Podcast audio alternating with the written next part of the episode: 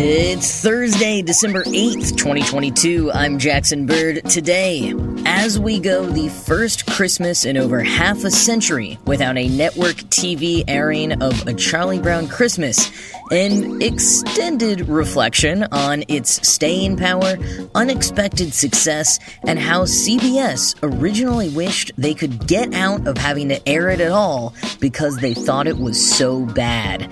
Here's some cool stuff for your ride home. This month, for the first time in 56 years, A Charlie Brown Christmas will not air on network TV in the United States. Now, you might have heard this headline last year or the year before when Apple TV Plus acquired the exclusive rights to all Peanuts related media in 2019. They originally announced that in lieu of the traditional TV broadcast, they would make Peanuts holiday specials It's the Great Pumpkin Charlie Brown, a Charlie Brown Thanksgiving, and a Charlie Brown Christmas available for free to non subscribers for a few days window at a time. But there was such a huge backlash over this disruption of over half a century of tradition that Apple begrudgingly made a deal with PBS to air the specials on PBS member stations, in addition to still being free to watch for a few days each on Apple TV Plus. That arrangement continued in 2021, but this year the deal is over. Halloween and Thanksgiving came and went without any network TV broadcast of It's the Great Pumpkin Charlie Brown or a Charlie Brown Thanksgiving. And we will soon cross the first Christmas since 1964 without a TV airing of the Charlie Brown Christmas special. Now, you can still stream it for free, even without a subscription, from December 22nd through December 25th on Apple TV Plus. So, is it really the end of an era, or just the end of network TV's dominance in our lives?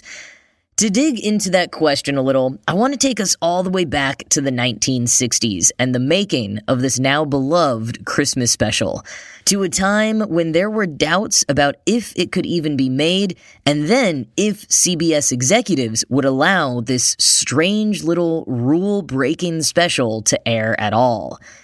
Maybe you didn't grow up watching a Charlie Brown Christmas, or any Peanuts specials, or reading the comic strips, so it might surprise you to hear that the half hour animated special from 1965 focuses on a kid fighting off depression and disillusionment about the commercialization of Christmas and that the special made TV executives nervous both for its insufferably hip usage of an all jazz score and its overtly religious interludes, among other than unheard of creative choices. And if you did grow up watching the special, you may not have realized before just how groundbreaking all of that was. So, the Charlie Brown Christmas special, in a sense, began as a documentary. TV producer Lee Mendelson had just produced a documentary on famous baseball player Willie Mays, the Peanuts comic strip was already enormously popular at that point in 1963, and one running gag in the comics was how terrible at baseball Charlie Brown was, although he was also a huge fan of Willie Mays. Mendelson made this connection and thought it would be fun to make a documentary about the success of the comic strip, and that having just made a film about arguably the best baseball player of all time, it would be fitting to now make a documentary about the worst. The documentary would be a day in the life of Peanuts creator and illustrator Charles Schulz, featuring a couple of short animations of the comic strip characters. Now, at this point in time, the characters had only ever jumped from the page to the screen for a series of Ford Motor Company commercials. The first of which, which aired in 1959, is a hilarious product of its time. It starts with Charlie Brown passing out cigars to all of his friends all of his fellow children friends. Eventually, Linus explains to his sister Lucy that they're chocolate cigars, and Charlie is passing them out not because he had another baby sister, a reference to an earlier comic strip in which Charlie Brown did just that when his baby sister Sally was born, but because, as Linus says, Ford has new economy twins. Yep, these cartoon children are celebrating with chocolate cigars because Ford Motor Company introduced a set of two new cars, the Falcon and the Fairlane 500. Some of the other commercials were more clever, but others just had the little kid characters robotically harping about the cost saving features of these great Ford economy cars. Here's one such spot with Linus and Pigpen in 1961. And you can now select from two engines the regular Falcon engine, famous for mileage, and the new, more powerful Falcon 170 Special. You get a choice of engines? That's right. You have to admire the generosity. You also have to admire the Falcon's economy. It goes up to 30 miles on a gallon of gasoline. 30 miles is quite a distance, especially when you compare it with what the others give you. The actors voicing the characters would eventually change, but if you watch any of the commercials, link in the show notes, you'll recognize the animations right away. They were done by Bill Melendez, an animator who previously worked for Disney on classics like Pinocchio, Fantasia, and Bambi, and later with Warner Brothers on Looney Tunes and Merrie Melodies, all before being brought on for those Ford commercials. Now, being the only person that Charles Schulz trusted to bring his comic strip characters to life, notoriously difficult ones to animate with their huge round heads and short arms, Melendez was selected to animate the handful of shorts for Lee Mendelson's documentary. The last thing to secure for the film was the music. Lee Mendelson was a big jazz fan, but after being turned down by some of the bigger names of the day, like Dave Brubeck, he heard a new song on the radio while driving called Cast Your Fate to the Wind. It was the B side of a single from a jazz musician named Vince Guaraldi, and it was so striking that it actually went on to win a Grammy that year. In a 2020 piece in The Atlantic about the Charlie Brown Christmas special, Caitlin Flanagan describes the song Cast Your Fate to the Wind as, quote, a song that comes over you in a powerful way, somehow expressing the way that melancholy and happiness can combine into an intense emotion, end quote. That balance of melancholy and happiness is precisely what made the Peanuts so popular in their early comic strip years, so Mendelson knew that Guaraldi would be the right man for the job. It wasn't long after being brought onto the project that Guaraldi had a burst of inspiration and came up with the popular Linus and Lucy song that we know better today as the Peanuts theme tune.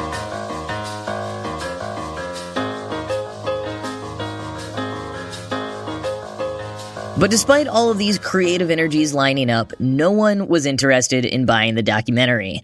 Even after a test screening and 18 months worth of meetings with networks and sponsors, no one bit. The documentary was never finished and never aired. But the Peanuts phenomenon just kept on growing. In spring of 1965, the cast of characters made the cover of Time magazine. Following that, an advertising agent who had attended a test screening of the documentary the year before called up Mendelson, but he didn't want to produce the documentary. He was more interested in the animated interludes that Schulz and Melendez had made for it. Coca Cola was looking to sponsor a Christmas special, he said. Did they think they could put one together in six months and send an outline over in three business days? It was an absolutely ridiculous timeline, but fortunately, Charles Schulz was game and full of ideas. Melendez, the animator, talked Coca Cola down from the traditional one hour special to just a half hour so that they could feasibly meet their deadline. But it still took them right up until a week before the special was due to broadcast to complete it. Having barely seen anything up to that point, the TV executives at CBS were worried. It would be too late at this point to change anything. They'd already been promoting the special heavily to the public. And after they sat down for a screening of the 30 minute animation, they were less than impressed.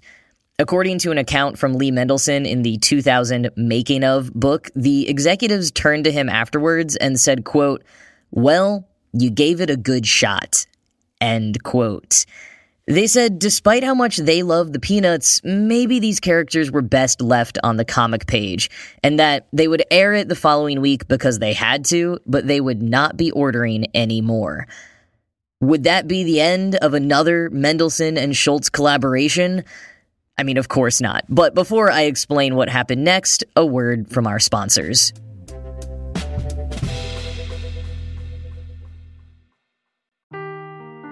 Seeking the truth never gets old. Introducing June's Journey, the free to play mobile game that will immerse you in a thrilling murder mystery. Join June Parker as she uncovers hidden objects and clues to solve her sister's death in a beautifully illustrated world set in the roaring 20s. With new chapters added every week, the excitement never ends. Download June's Journey now on your Android or iOS device or play on PC through Facebook Games. Okay, so the CBS TV executives, just a week before the much hyped release of A Charlie Brown Christmas, have finally seen the special and they were not impressed. They said it felt flat and slow, like there wasn't really a plot, and that it felt disjointed. They weren't completely wrong.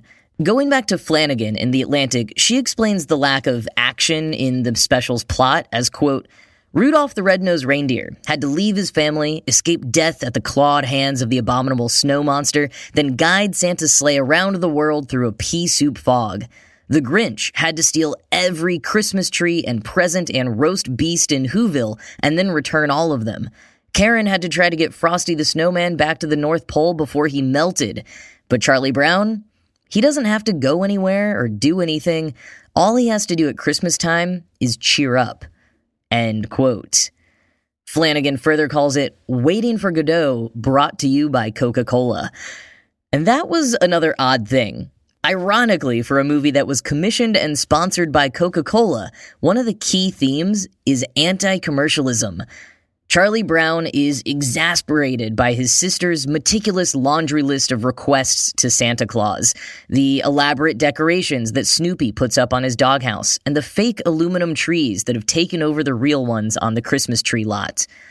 Aluminum trees, by the way, were a weird and brief fad that built on the space age trends of the 60s.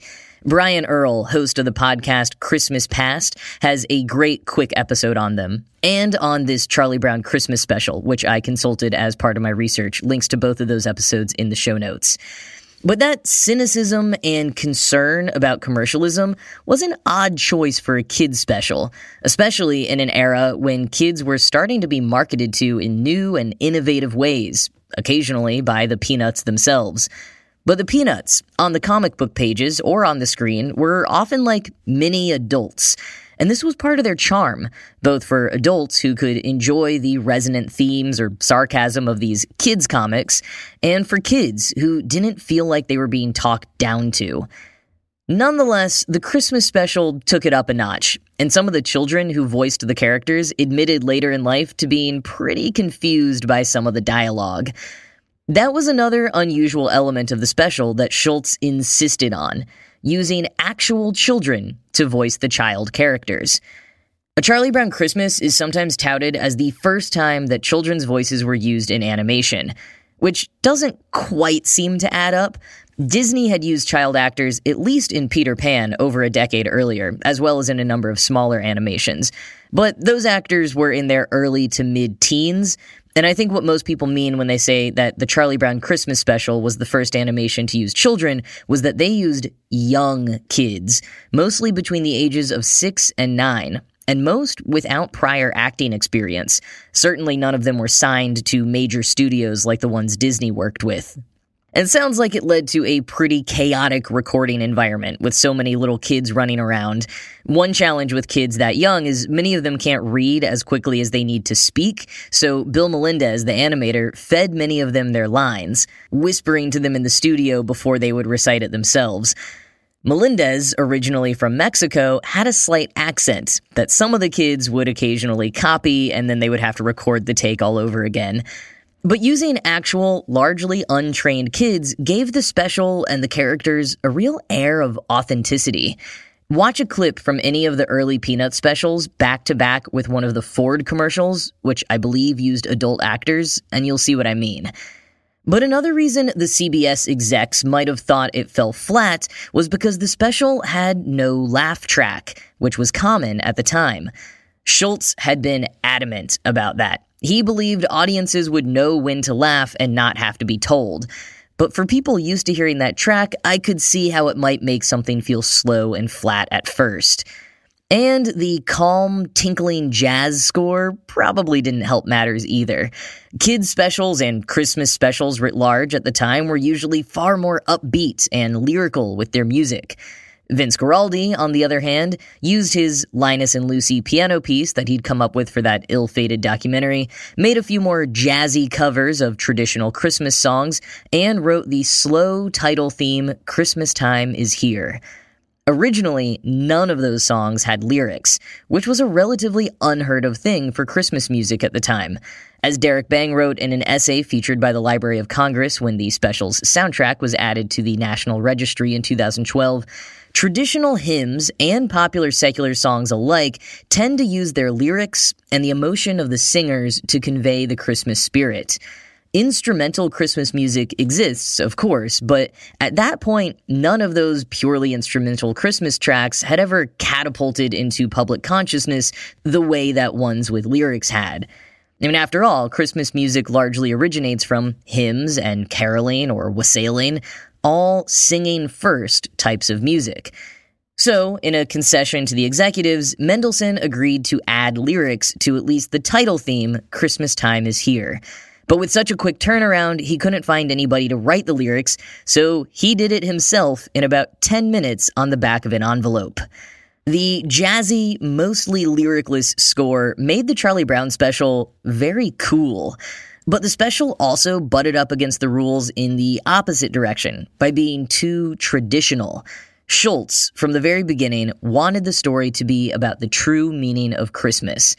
Having converted to the fundamentalist Church of God after serving in World War II, Schulz was adamant that a special for children include the Christian background for the holiday, and specifically, a Bible passage. It's kind of surprising to consider, but reciting Bible verses on TV back in the 1960s wasn't really done. And the TV executives did not want to rock the boat in that way, especially in what was supposed to be a more secular Christmas special. But Schulz stuck to his guns, and we ended up with one of the more memorable moments in any Peanuts special and within the whole canon of American Christmas movies. Linus asking for a spotlight on stage in the midst of an out of control school pageant rehearsal, and then reciting off book the story of the Nativity from the King James Version of the Gospel of Luke. Performed in real life by Christopher Shea, who was just seven years old at the time. He credits his mom's doctorate in 17th century literature for his impressive elocution of that text. And this delicate balance between hip and traditional, cynical but innocent, disillusioned but still magical, is what I think has made A Charlie Brown Christmas the lasting legacy it has become, and what those CBS TV executives failed to see at the time. After airing in 1965 to huge success, those executives went back on their word and ordered four more specials. The Peanuts, already a phenomenon, hit an all new tipping point, going on to win their first Emmy Award, produce countless more specials and feature films and episodic series over the years, and become an annual mainstay on TV for several major holidays. The making of book for the special quotes Matt Zoller Seitz in the Newark Star Ledger, who speculates why this unusual special about a young boy feeling disenchanted with Christmas still resonates. Writing back in 1995, quote, We've all felt melancholy during the holidays, and we've all been reluctant to say so because that means pondering what the season is all about. That's a tough job for a philosopher or a theologian, let alone a sweet little round headed kid. Television today favors fast, frequent, exaggerated bursts of action and confrontation. In comparison, A Charlie Brown Christmas is almost unnervingly reflective, dependent on words, emotions, and small grace notes rather than speed, glitz, and noise. Charlie Brown is America's most beloved loser, forever falling short of his goals, endlessly stung by failure. Yet he keeps striving, in his own mopey, blockheaded way, to become a better person and to make the rest of us better too. In the process, he gives us an invaluable Christmas gift the gift of introspection. End quote. And Bill Nichols wrote in a 2005 USA Today piece celebrating the then 40th anniversary of the special, quote, Scholars of pop culture say that shining through the program's skeletal plot is the quirky and sophisticated genius that fueled the phenomenal popularity of Schulz's work. The Christmas special epitomizes the nostalgic appeal of holiday television classics for baby boomers raised as that medium gained prominence, says Robert Thompson, a professor of television and popular culture at Syracuse University. Thompson notes that other Christmas specials made during the same era, such as Rudolph the Red-Nosed Reindeer and Frosty the Snowman, also air each year to strong ratings. This is the only time in the year when TV programs from the LBJ years play on network television and do very, very well, he says. For millions of baby boomers, these things become as much a holiday tradition as hanging a stocking or putting up a tree. What makes a Charlie Brown Christmas the gold standard, in Thompson's view, is that it somehow manages to convey an old fashioned, overtly religious holiday theme that's coupled with Schulz's trademark sardonic, even hip sense of humor. End quote. Which does make me wonder if watching a Charlie Brown Christmas special was a nostalgic tradition for boomers, which they shared with my generation, is my generation now sharing it enough with the next ones? Couple that with Apple taking it off of network TV. Is this the end of a Charlie Brown Christmas? Have we moved on?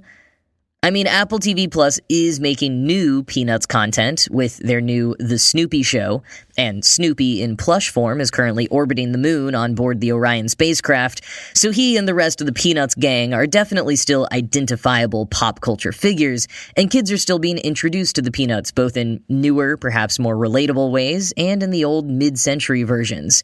If their family has Apple TV Plus and they pick the Snoopy show to watch over the mountains of other options on streaming TV. Now, how much do people sit down to watch things live on TV anymore, anyways? New episodes of shows and live sports and award shows, sure, maybe.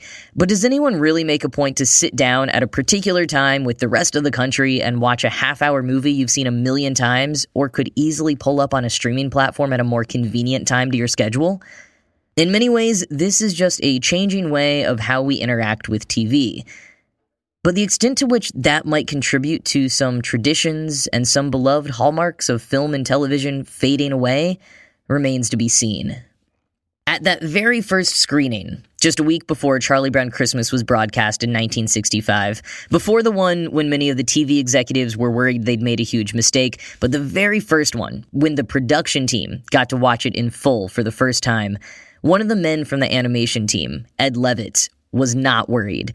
He loved it. He stood up and declared, A Charlie Brown Christmas will run for a hundred years. In terms of running annually on TV, we made it a little more than halfway there, which is an impressive feat unto itself, considering the rest of that anecdote, recounted by Lee Mendelson, says that they all would have settled for just two years.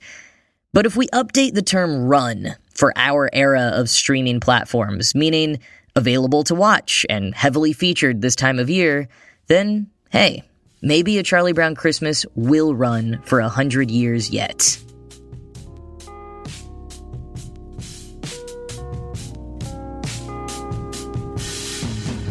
Well, if you want more behind the scenes discussions about now classic Christmas movies, Brett Goldstein, aka Roy Kent on Ted Lasso, recently interviewed a panel of Muppets about their memories of filming The Muppet Christmas Carol in honor of its 30th anniversary. The interview has the usual dry humor of run of the mill Muppet content, so if you only like the more upbeat Muppet Christmas Carol or Treasure Island, this might not be your cup of tea, but if you are a big Muppet fan, you'll love it. And there may be no bigger Muppet fan than Brett Goldstein himself. As he has catapulted to fame through his writing and acting on Ted Lasso, he has been very outspoken about his love for the Muppets, and he is not making it up. A few years before his big break, he performed a six minute, one man version of A Muppet Christmas Carol for a charity gig, and yes, the entire thing was filmed and is posted on his YouTube channel, link in the show notes. Perhaps the best news, however, to come out of his recent interview with the Muppet Christmas Carol cast is his pitch to Miss Piggy that he and she star in a Muppet adaptation of Pride and Prejudice. Just imagine Brett Goldstein as Darcy and Miss Piggy as Lizzie Bennet. And by the way, I've mentioned it before, but the extended cut of The Muppet Christmas Carol with the heartbreaking When Love Is Gone ballad that was cut from the theatrical release and later DVDs and streaming versions, but included in the home video VHS versions, creating a pseudo Mandela effect in many of us, will be going live on Disney Plus tomorrow, Friday the 9th. Extended cut of The Muppet Christmas Carol dropping tomorrow. But that is it from me for today. This show was produced by Ride Home Media. I'm Jackson Bird, and I'll talk to you again tomorrow.